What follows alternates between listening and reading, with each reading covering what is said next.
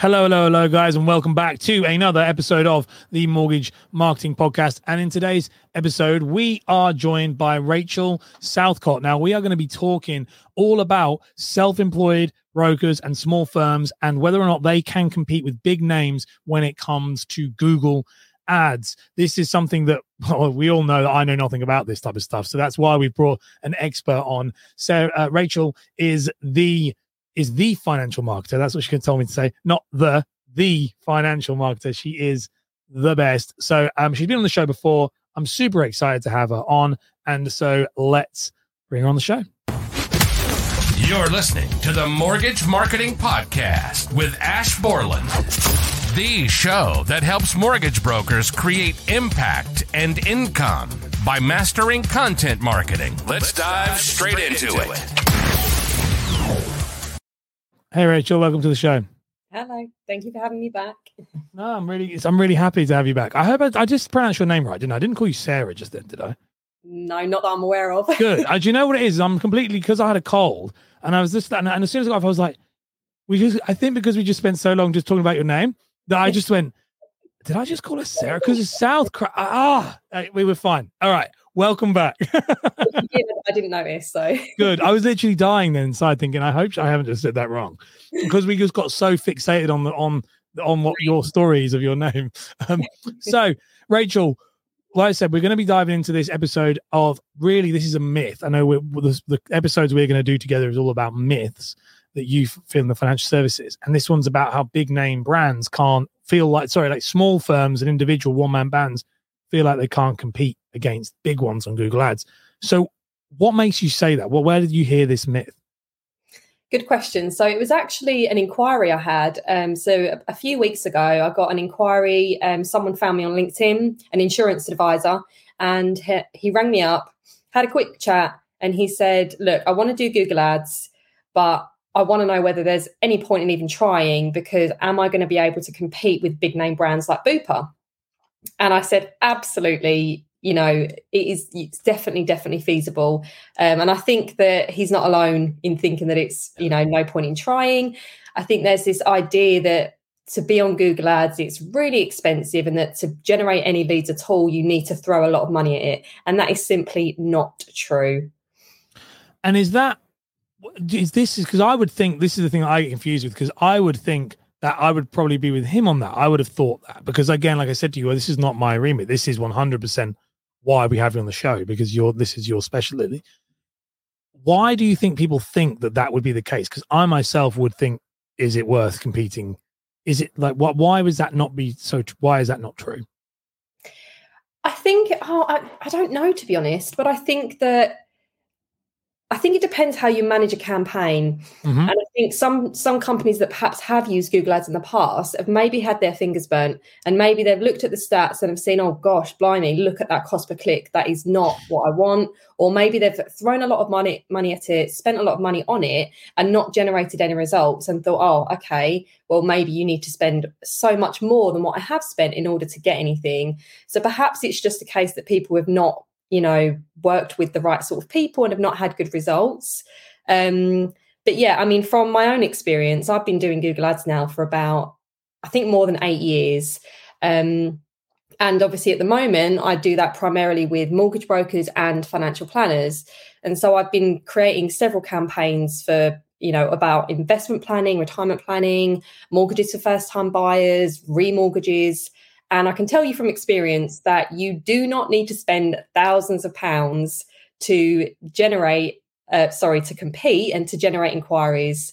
Um, and I think that there's there's several things that come into it. I think budget is one factor. People assume that bigger companies have got a bigger budget, and and that you know that's why they can um, dominate the top spot. But budget's only one factor. There are lots of other things that come into play such as your your keyword strategy, your ad copy, your landing page. There are so many features that need to be solid and need to be very carefully thought out and have got a really good strategy behind them.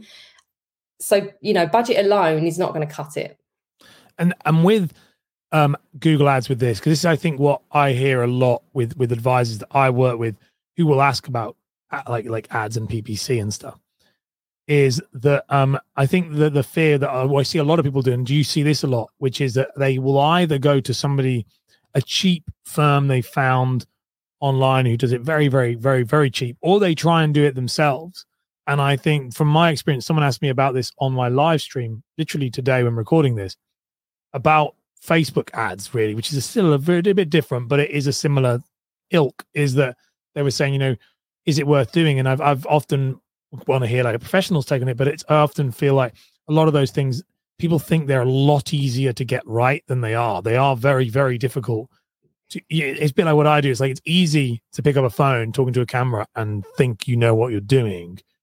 But there's slight little tweaks from my own experience. What I do, where when I like this little things like where the words are placed, how they're placed, what you do, how you say it. Is it very similar with that with that with with Google Ads that it's not it's not probably stuff on a service level that people are actually that, they're getting wrong. It's it's when you you need to know the, the nuances about it. Is that more?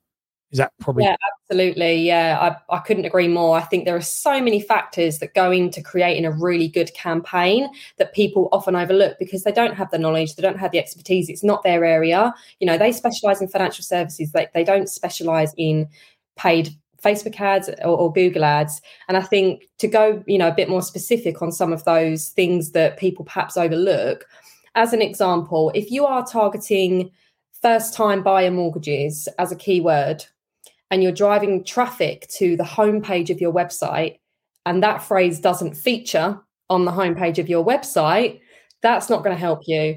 Ideally, you want a dedicated landing page all about first time buyers with loads of content on there FAQs, a calculator, all sorts of stuff, rich in content that is specific to that keyword. And everything kind of ties in together. And I think, you know, it's things like that, which when you break it down, you're like, oh, okay, that makes a lot of sense. But I think those little things people overlook very easily. Oh yeah, I mean I've seen it. Someone like so with to do that. Like literally, one of my clients paid someone to get to do them a landing page and for a for, I think it was for mortgages in a local area, a certain local area, and it was just a click when they got it made done. I think it was done on Fiverr, but it was like it was literally like a a like a link with a link to Calendly, and she was like, "What do you think to this?" And I was like, "No, like it needs to be like a content rich." I mean, I even know that. It's interesting how many people overlook that, and especially with with um with landing pages like that. So if someone came to you, then would you recommend that people have like multiple if they're going to run different niches and different campaigns, they should have multiple landing pages that are rich to that specific topic. Is that the type of thing they should have?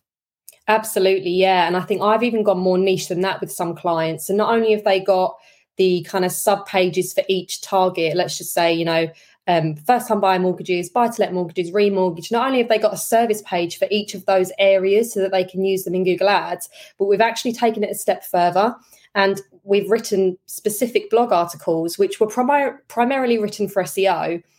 But actually, we thought, you know what? Why don't we use these in Google Ads as well? So, as an example, um, with equity release, we've got a blog about divorce related to equity release. We've got a blog about inheritance tax related to equity release. And we can use those in Google Ads. And because they are so, so specific, that enables us to compete more effectively in Google Ads because the content on the page matches the target keyword and the ad copy that much tighter than what it might do for other competitors. And as another example related to mortgages specifically, um, is with stamp duty. So, for one of my clients, we wrote an article all about do first time buyers have to pay stamp duty? Very rich in content. And we use that not only for SEO purposes, but also for Google Ads. It's, amazing. It's all really good stuff as well. I think I think there's so many people overlook. So, um, with that is it would it be something you recommend someone try? I mean, obviously it's what you do as a job. I know we want the, as much business as we can but it's also there there's only a, a few of us to go around. Would it be something that you recommend someone because this is a question i get asked all the time try themselves and then when the budget if they don't have the budget and try it right now themselves and then as they get better employ someone like yourself? Or would it be something you think people should shelve when they're really starting out and then when they have the proper budget just get it done right first time the reason why i asked that question is you would be blown away by how much like when it comes to ads it's a very different thing to content marketing because content marketing you can bumble through it but I just I was just curious because it's not my speciality, and so I get asked a lot about it. And I my go to is normally that I, but again, it's it's everyone's individual. I normally say leave it until you got the budget. But I would want to know what you, as you, as somebody who does it day in and day out, do you think that it would be something that you would advise someone to try if they couldn't potentially work with you because they couldn't afford you at this current point in time, or just shelve it and try and afford you later? I think that's a really, really good question. Um, I think unless someone has got the time and, and, wants to learn Google Ads and they really, really invest time in watching loads of YouTube videos, learning all about it, trialing trial and error. If you're not going to do that, don't bother because you really need to understand the nuances and the, the ins and outs of how it all works. And let's be honest, you know, if you are a mortgage broker, you should not be spending your time learning about Google Ads. That's Absolutely. not doing. you should be trying to win more clients and write more mortgages. So you should probably become you. I know with as someone firsthand with that is that I was the guy that would spend more time researching how content marketing worked than that, and that's why why I ended up doing a different job because it is as you're very right. If you're a broker, I really do feel like brokers need to find one ways, to, efficient ways to get this stuff done, and that is by hiring the right people yeah. and then learning themselves so they can. I, I think the big thing with that is I'm a big fan of brokers need to know enough. They need to know about it so they can identify the good people. I think the hardest bit is yeah. that they get caught out by people if they don't know about it. And this is this outsource culture that I'm not a fan of, which is like, if you don't need to do it, just pay someone. No, they need to understand what you're doing because they, if they don't, then you can't tell them how to do it properly. But I do think that they also don't need to be an expert in it. They should be able to just get to the point where they can afford an expert in it. Yeah, no, that's a really, really good point. I think, unfortunately, there are a lot of people in the financial sector that have had their fingers burnt and then they're really reluctant to work with somebody else. Um, and then they become a little bit hostile as well. You know, from day one, you can see yeah. on edge and you're kind of like, oh no, like, um, so I do really feel for people. And I, I do agree with you. Unfortunately, it's difficult for advisors and mortgage brokers to really understand whether someone's any good if they don't have a little bit of knowledge themselves. Yeah. So, yeah, I think there is a certain amount. If you are going to look at using a particular service, you should go and do a little bit of research first so that, you know, when you do speak to people, you have got a good understanding of, you know, whether or not they're any good. And if so, people want to like follow you, learn more about you, then Rachel, where's the best place for them to go so they can find more research about it? so um, you can head to my website, which is thefinancialmarketer.co.uk, and you can also find me on Instagram, the financial marketer. I would highly recommend that you follow her as well because you, like I said before off air, you, the content that you post is brilliant. You do some great carousels, very very useful, and um, I'm always looking at them, trying just being inspired by them. I think they're really really great. So guys, check it out. Absolutely. Thank you so much for coming on the show. Thank you so much.